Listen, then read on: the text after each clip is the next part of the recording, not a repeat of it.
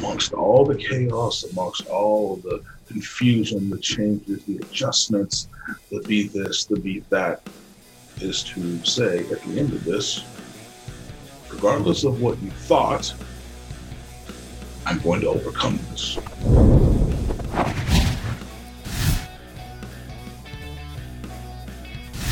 What's up, everybody? Welcome back to another episode of Out of Character with me, Ryan Satin. I hope you all enjoyed last week's episode with Jeff Hardy as much as I did. I'm still mad about kickwear and the Raver pants. I've been thinking about it for an entire week now, but I got to move on because I got another guest on this week's show. Someone I'm very excited to chat with. Ladies and gentlemen, welcome to Out of Character, Keith Bearcat Lee. Keith, thank you so much for taking the time to do this today. Greetings and salutations. How are you, good sir? I am doing fantastic. It's finally cold in LA for once, so it's nice to be able to wear a sweatshirt for the first time in like two years, it feels like. Yeah, it was a little chilly when I was there. I was uh, really enjoying the weather, not so humid like it is in Florida. yeah, definitely much better in California than Florida. All right, I'm going to start with my first question here. It's what I ask everyone at the top of each week's show. How much of your real true self is there in the character you play on TV? It depends on which character you're talking about. Um, previously, if you're referring to anything times in NXT or when I first came up to the main roster, I would say that uh, there wasn't really a character. It was just me being me and you know having fun, enjoying myself. So I would say that was just me turned up to a certain level that was above average. Um, I would say that Bearcat has some relevance to who I am, but in a more uh, competitive level, almost uh, football related, if you will. Um, just a guy that wants to get business done. But Bearcat is a guy that just walks out there already ready to decimate whomever is in the ring. So um, it's a real interesting switch for sure. Is this something that Vince has been kind of hands on with? Because I remember in your WWE 24 after your Raw debut, there's that scene where they show him talking to you, and he says something along the lines of like, "We're gonna try and make some change. We, we might need to make some changes to you in order to help you, um, in order for a global audience to relate more directly to you." So, has he been kind of hands on and helpful with this? Um, yeah, I would say that uh, he's been quite hands on, and that's honestly something that I need because I want to know what he wants as opposed to making a guess or some sort of uh, estimation or hypothesis or whatever the case may be. If I know what he wants directly, then it makes it that much easier to give him what he's looking for. And so if he, you know, he's the man. If, if he runs this and he wants a specific thing out of one of his talent, then the job is to give him what he wants. So I reached out to Mia Yim before doing this interview with you to get some fun facts to of things that we could discuss. And uh, I was like, hey, what's some fun, you know, because I was googling like, you know, you know, there's those articles you'll see like fun facts about so and so, but they're always like facts everybody already knows. So I was like, maybe I'll go to I'll go right to the source. I'll go to the significant other and see if there's anything that that she can add on top of it. And one of the things that she told me that I liked was that um, that you're a huge World of Warcraft and Final Fantasy fan. Uh, yes, I play World of Warcraft far less these days, but Final Fantasy 14 is something that uh, if I'm I, am really not paying attention right now, but it's probably up in my background somewhere right now. Um, who knows? But yeah, I, when I have time, I, I try to get that in if I can. It's a nice little relaxation for me. What is it about those games that has always uh, attracted you so much to them? What's that? What is it about those games that you've always liked so much that attracted you to them so much? Oh well, um, let's take it back. So, uh, years ago, I met uh, someone that I've known for a very long time. I'm talking like since I was a sophomore in high school. Uh, his name is Lascelles King. Uh, he's still a very, very close friend of mine. Um, and he introduced me to RPGs, role playing games, um, starting with Final Fantasy IX. And if it were never for him, I never would have learned about those types of games or anime or any of the of that sort. That time of my life, I was just pure jock. Basically, everything that Bearcat is, that's who I was back then.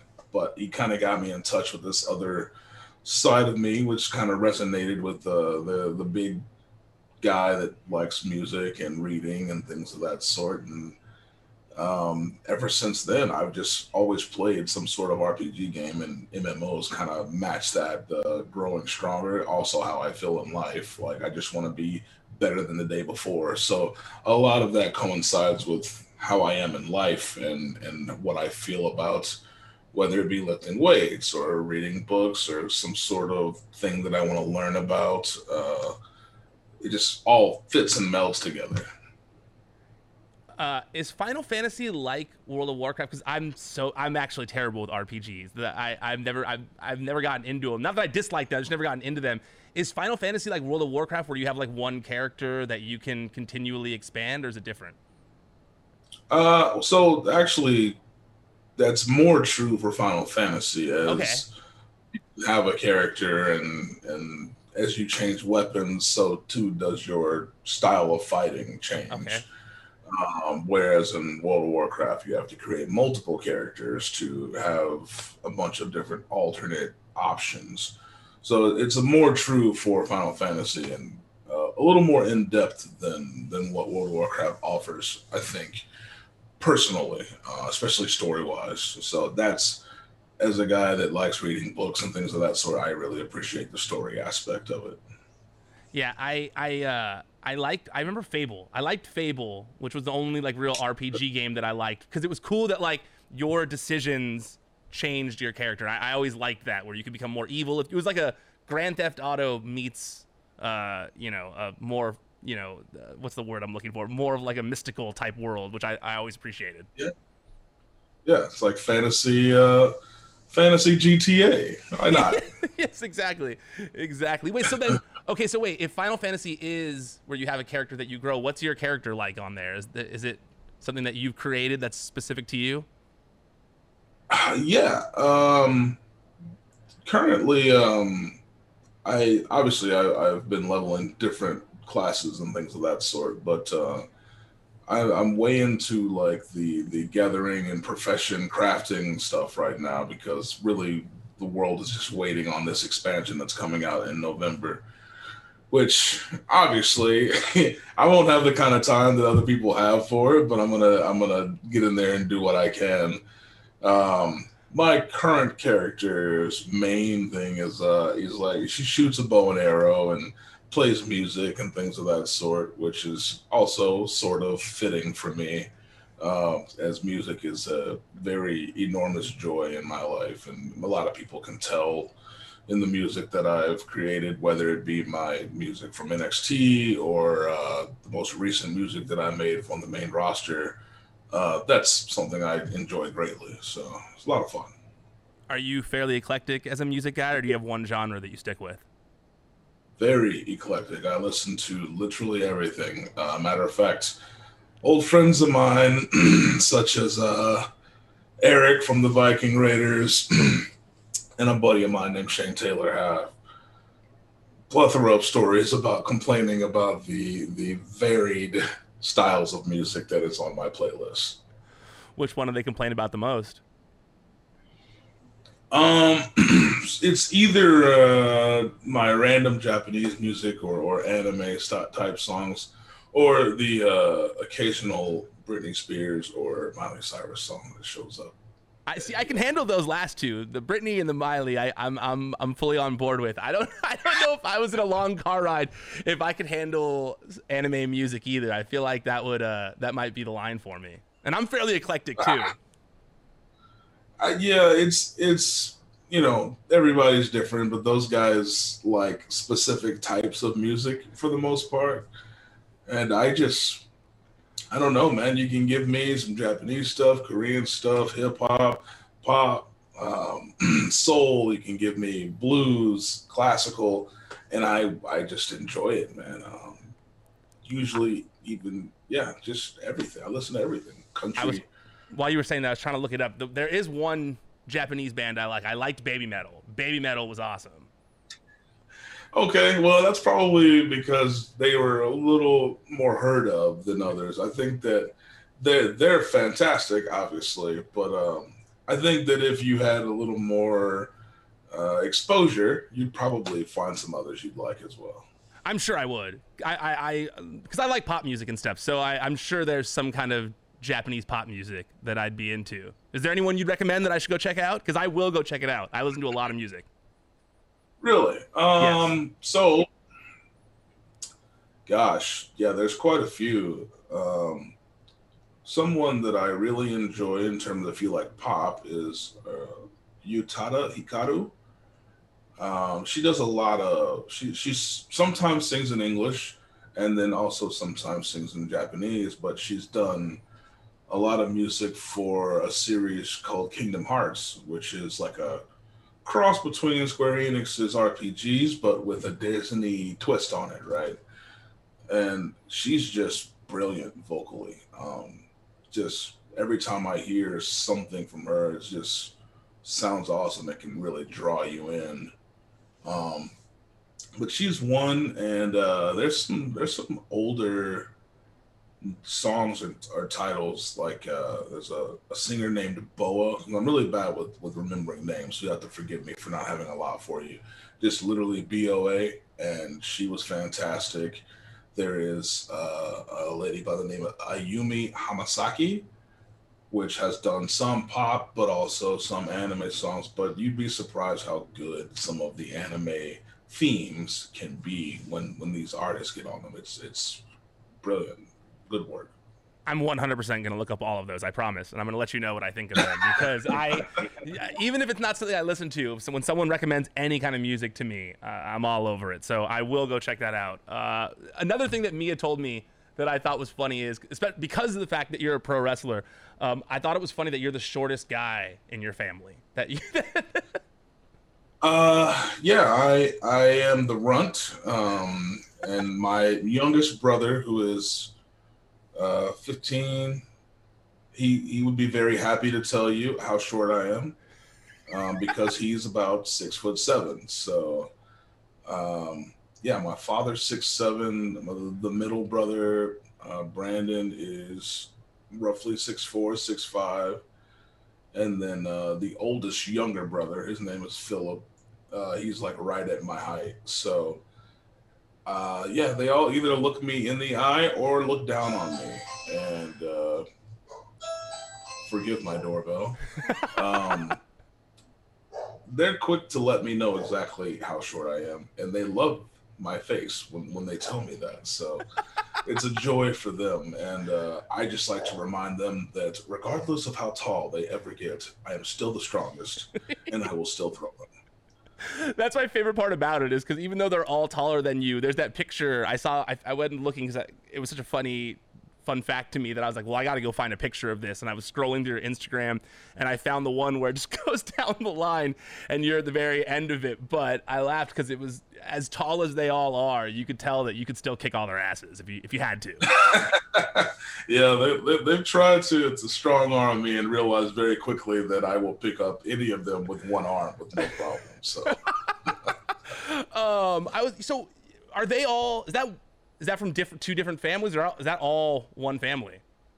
So it's all my father's side. Uh, there's a, a, few uncles in there, but for the most part, it was just me, uh, my two youngest brothers, uh, my father, and I think maybe one or two uncles. I think I recall which picture you're talking about, but yeah, just that side of the family.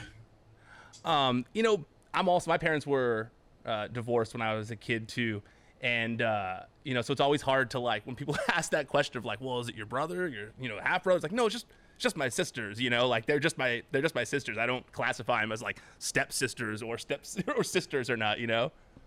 Yeah, I don't. Uh, I don't tend to follow that trend either. Like it doesn't matter as far as I'm concerned. Like they're my blood. That's all that matters. when I was watching your your documentary, you know, I I thought it was interesting how you had to kind of like switch between houses when you were a kid, and but you still had, you know, both your parents in your life. Were your parents friendly with each other when they were when you were growing up, or no? Um, from the time that I remember, they, they seemed for the most part, yeah. But uh, you know, the times that I don't remember before then, I, I, I honestly am unaware. Too young to remember is what I would like to quote it as. Yeah, I I couldn't even imagine my parents being in the same room for a long time. Like it was such like a weird thought to me as a as a kid who has divorced parents. I just I just couldn't picture them being in the same room together. Yeah, I have I've had some uh, associates or friends that um, have kind of been in a situation like that, so I've, I've seen it happen, and it can uh, feel a little uncomfortable. But uh, I just try to keep them uplifted throughout the scenario and hope for the best. Yeah, I think I think a lot of people who come from divorce end up becoming entertainers in some way. From when I watch and listen to podcasts, I think a lot of people were like, "Oh, you know, I wanted to make my family happier, so I would entertain them," and then it just kind of transferred over into who I am as a person. And for me, I think it's the same way. Like I always wanted to make my mom and my dad laugh, and so then I ended up getting into the entertainment business in some way. Interesting. Yeah, I've never really thought about that. Um, I think for me, my motivation was really just based around my grandmother when it comes to this uh, beating people up for money situation. But uh, in, in, terms of music, it's just something that I've always. Um, I feel I, when I talk to people about music, I, I try to inform them that I feel like it's uh, a universal language. Sometimes you don't even have to understand the words to feel the actual song itself. And, so that's something that I've always just loved and kind of gravitated toward personally. I feel like there's not enough wrestling fan grandmas anymore. Like that used to be a thing in the old wrestling shows. You'd always see that one grandma who was in the front row that was a huge fan that was screaming at Hulk Hogan or something. Uh, I feel like that's missing. You don't really see like a grandma in the front row all the time anymore. Yeah, I feel like um, there's less of that and, and more of them uh, just at home because they want to enjoy it with their TVs at home. Um, and and sometimes it's a it's a family affair. You know, um, not everybody can always go to the events themselves, but I can tell you personally, um, I've gotten many a message um, from grandparents about um, effects on their younglings, their their grandchildren, and such of what we do and how it's uh, affected their family or helped them or uh, in some cases, maybe uh, talking bad habits, uh, such as jumping off of furniture and things of that sort, that we try to say, hey, don't do that at home. But um, yeah, in general, I think it's a, sometimes it's a family thing, and sometimes it's just the way of change. You know, never know. Do messages do messages like that help put things into perspective for you? Because it's like it's always a grind. You know, you're always from the indies to NXT to now. You're always in this you know, like you're you're always in a battle of trying to move up and you know, it's sometimes you can lose focus of what you're doing it for, but when you get messages like that, does it kind of help put things into perspective for you? Um, it it's something that's very touching, you know. Um, for me personally, because of the way wrestling affected my grandmother and um, would inspire her or lift her up or make her feel specific things is something I always wanted to do for others. And one thing about the idea of being limitless and um, creating this army that I call the Legion is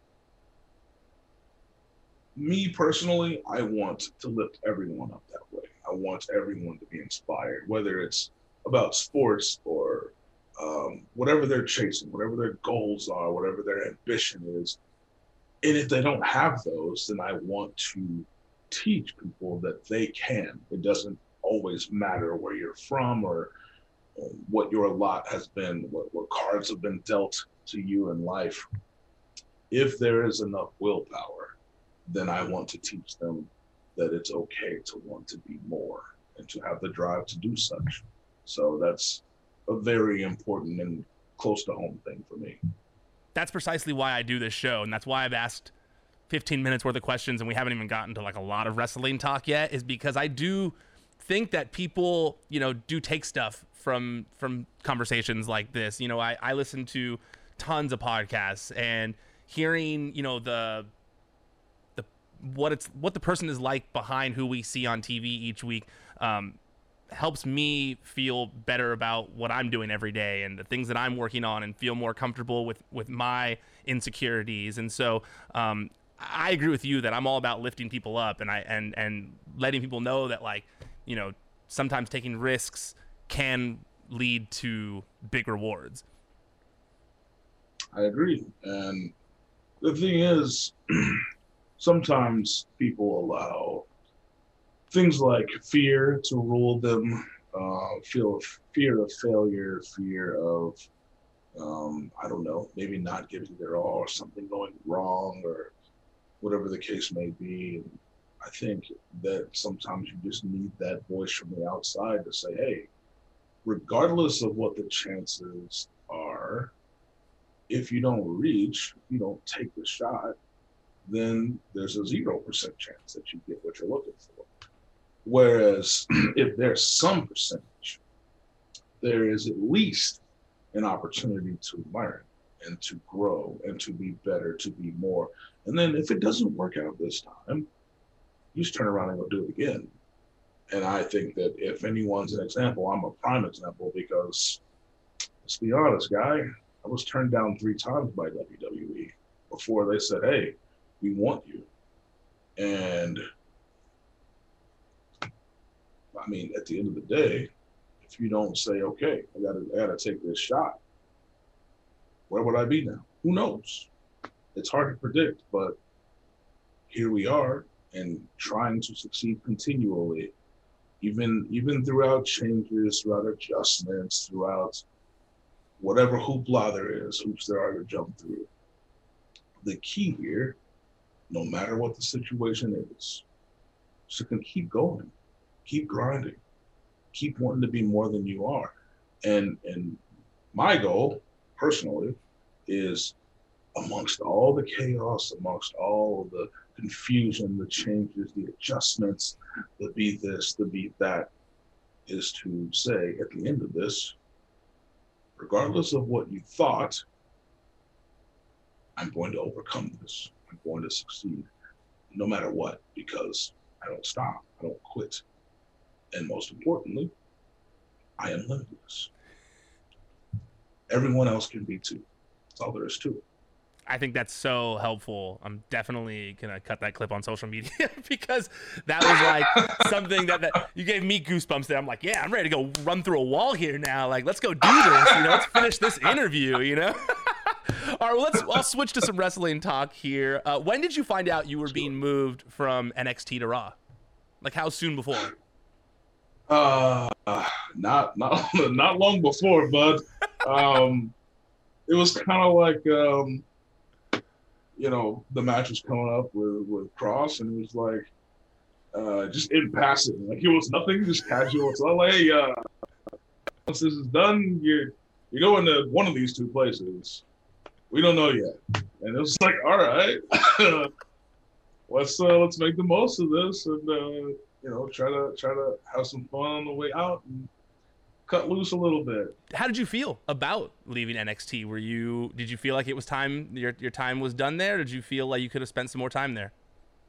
Oh, I definitely could have spent more time there, uh, without a doubt, without question. Um, let's be honest, I, I, I not long won the NXT championship and what maybe six weeks of, of, of time there before it was like, you got to go. But the reality was, as I understand, that the main roster had been wanting to bring me up for a while, and it was really Triple H trying to keep me for as long as he could. And time was just running out, man. At the end of the day, some things are out of our hands. You know what I mean? So, um, it, it, for me personally, I'm always looking for another challenge. So, going to the main roster was like, okay, now I get to really see where I stand because as I was concerned, I I have everything that I need. I think a random no-name guy steps up to Roman Reigns or Seth Rollins in Survivor Series and has the crowd firmly on his side without having something. And in my personal opinion, I have everything. Everything I need, I have it and it's at my disposal. So I don't think that happens. I don't think the situation in Royal Rumble with me and Brock happens. I don't think you hear 42,000 people going nuts for a guy that has nothing, right? The one thing that matters, as far as I'm concerned, is that it doesn't matter what Keith Lee is or who Keith Lee is. What matters is Keith Lee's connection with the people. No matter what happens, anywhere, anytime, those people gonna have something to say, and I'll forever be grateful for it. Talent really does dictate where you're to go, regardless of what they throw, you know, in your direction. And I think that, you know, I've seen what you've been doing so far. I got to see, uh, I was at uh, the Ontario SmackDown, and I got to see the dark match that you were in last week at SmackDown. So um, I've seen a little bit of you know what you've been doing in the dark matches as well, and I'm excited to see what you're going to be doing on Raw now with this new tweak on your character because. Uh, I, I, I don't know. I like the the serious tone that you're throwing in there, and a little more, a little angrier, a little more vicious. It's it's definitely um, one thing I've had fun with is the fact that it's been probably one of the greatest challenges um, and it's something that people point out, like, ah, you're just naturally nice guy. I want to see the other side. I want to see what happens. And I'm like, you don't want that guy. the professional Keith is the best case scenario because the the guy that played football, the guy that has been through a lot in his life is a different being altogether. And they want it, so it's it's a coming, and there's not much that anyone will be able to do about it because when I get to that mindset and I'm so fixated, it's it's uh, it's, it's kind of a, a jet that's hard to stop. You know, trying to stop a jet with a piece of paper. So it'll it'll be interesting. Like it kind of feels like from listening to you, you know, because you said that Bearcat is more like who you were before you discovered uh, your nerd side. I want to say to a certain degree, your your anime loving, you that's, know, side. Uh, before, you dis- before you discover that nerd side, so it's it's fun. It's it's interesting for me to hear that you're like, no, this new character is the person that I've pushed down for so long, and and and now I'm much more happy and comfortable in in my body as nerd Keith Lee. But it's like they want that that killer to come back at me, and that's got to be a weird internal struggle. So it is, and it's not just because of that being more foreign these days, but it it touches on things that I've experienced in life, uh, such as uh, like a lot of people really question the way that I speak and my choice of diction, my cadence, my tone, my voice, and how I should narrate, things of that sort. But they don't understand. Before I was a book reader and learned to be who I am, be me, what I feel is me, anyhow. The guy that just walked down the street, you can look at me face to face and it makes people uncomfortable. it's for for lack of better terms, if I don't have that approach that makes people comfortable immediately. If you saw me in real life and you had to bypass me, that makes people part the seat. If I'm walking through an airport and I don't have a smile on my face, and I don't speak to you kindly, and I don't, oh, how do you do? Greetings, salutations, my favorite greeting. But if I just look at you, most people, yeah, they don't handle that very well. So when when when you learn to be different, it's better. So this character is very much that guy that just makes me comfortable.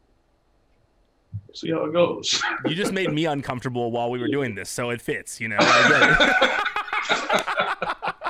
I'm sure something that you were happy about right off the jump was the fact that you got to work with guys like Randy Orton and Drew McIntyre on Raw. How cool was that?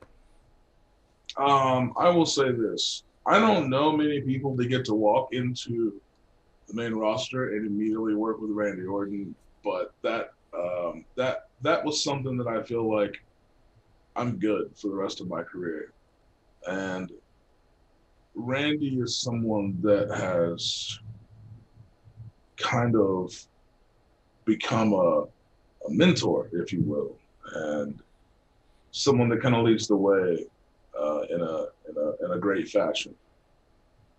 But the moment that he told me I'm really good at this thing, uh, I didn't care what anybody else thought anymore because that's not a person that will compliment you on your abilities if he doesn't mean it. And Randy's not a he will not he will not lie yeah very far from it right so for to get his approval is something like i'm good because now i know i'm everything i say i am and i'm good with that well however everything else goes it's fine well, I mean, Randy, I mean, a lot of people say, and I agree with them, that Randy's one of the greatest storytellers in wrestling at the moment right now. So to get that stamp of approval from a guy like him, um, that's got to feel great. Oh yeah, absolutely. Um, and I also agree with that with that uh, that consensus, the fact that he is that one of the greatest storytellers, honestly, in a long time. The guy gets it, and I relate to him on on many levels about that and how um, this art that we do is done. Um, thing is, now my art's going to be a little more violent. Something I love about Randy Orton in in his current form is is how quickly he can change stories that are just so vastly different from each other and the audience accepts it. You know, he can go from this like 8-month storyline where he's trying to kill a murder clown to being like uh, buddy of Matt Riddle uh, that everybody loves and is like a total baby face and there's no there, no one's going like, well, he just tried to murder someone on TV like less than a year ago, and so I think that speaks to his level of talent uh, that that he exudes every week on TV not only his talent, but it speaks to his status in this industry, man. The guy, there's a certain level that you reach where your respect is so large that, in all honesty, the guy probably could have gotten away with murder with no problem, and and would just be like, it's the legend killer.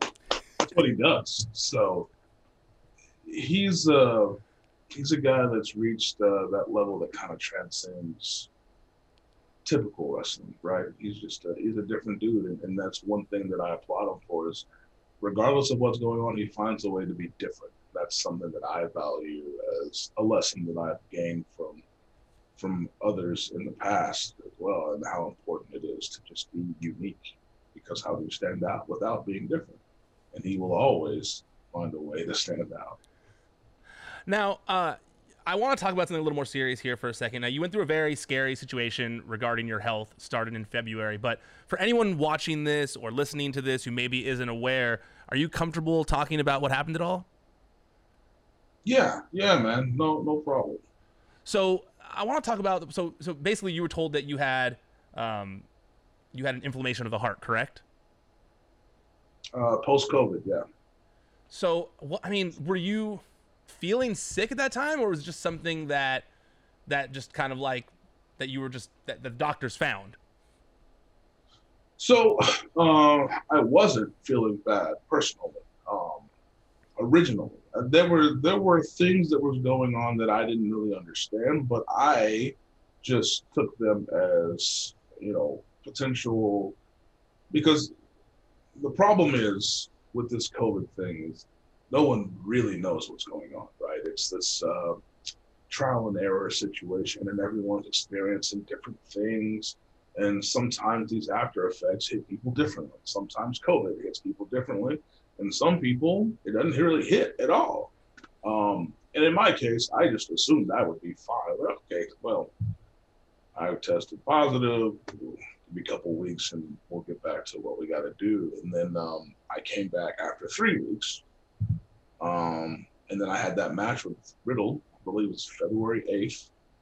Um, and then the next day I got a call saying there was something odd in my blood, which kind of gave the, the idea that there was an inflammation. And that led to multiple MRIs uh, and really uncomfortable machines that kind of jammed up this shoulder. But it, at the time, yes, I felt some things that were odd, but I didn't understand them to be bad. I just assumed because other people were having uh, different scenarios that were odd post COVID that maybe was going to take me a little longer to to get back to normal, right?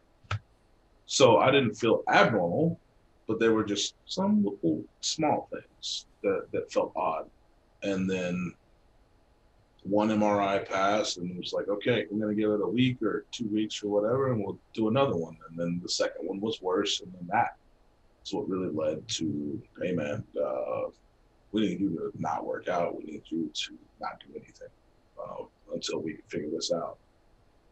Um, and then it became very uncomfortable because even though I knew what the potential end game could be, I wasn't telling my family. I wasn't telling me uh, it, that's because it's something that's not in our control. It's something I didn't want them to stress about. Um, so it was kind of a personal battle that I just kind of took on uh, on my own, and for the most part, stayed quiet about, regardless of I mean, just absurd amounts of messages that I, I, I'm not sure what it is about people thinking that their demands should be met and knowing what's going on in my personal life. But me, I'm generally a pretty private person. Uh, so that's a, uh, it took me a long time to be okay with sharing what was going on because it was my own personal fight and I wanted to fight it. Um, and there was nothing more important than fighting it to me. And, you know, to this day, I still have some friends over a year later that are suffering from from effects that, that are post COVID. It's I, at the end of the day, I'm just grateful for the fact that I was even able to come back and, and be back in the ring because um, that fourth or fifth MRI when I had to go to Pittsburgh, I was resigned to the fact that my career was done. Uh, I was just ready to be like, okay, well, I guess it's time to pursue some other projects that I have an interest in, and and then I got some good news. Um, it took a lot of work to come back because when you're uh, a 330, 340 pound athlete, the amount of training and power and explosiveness it takes to be a guy that's 330, 340 and does backflips.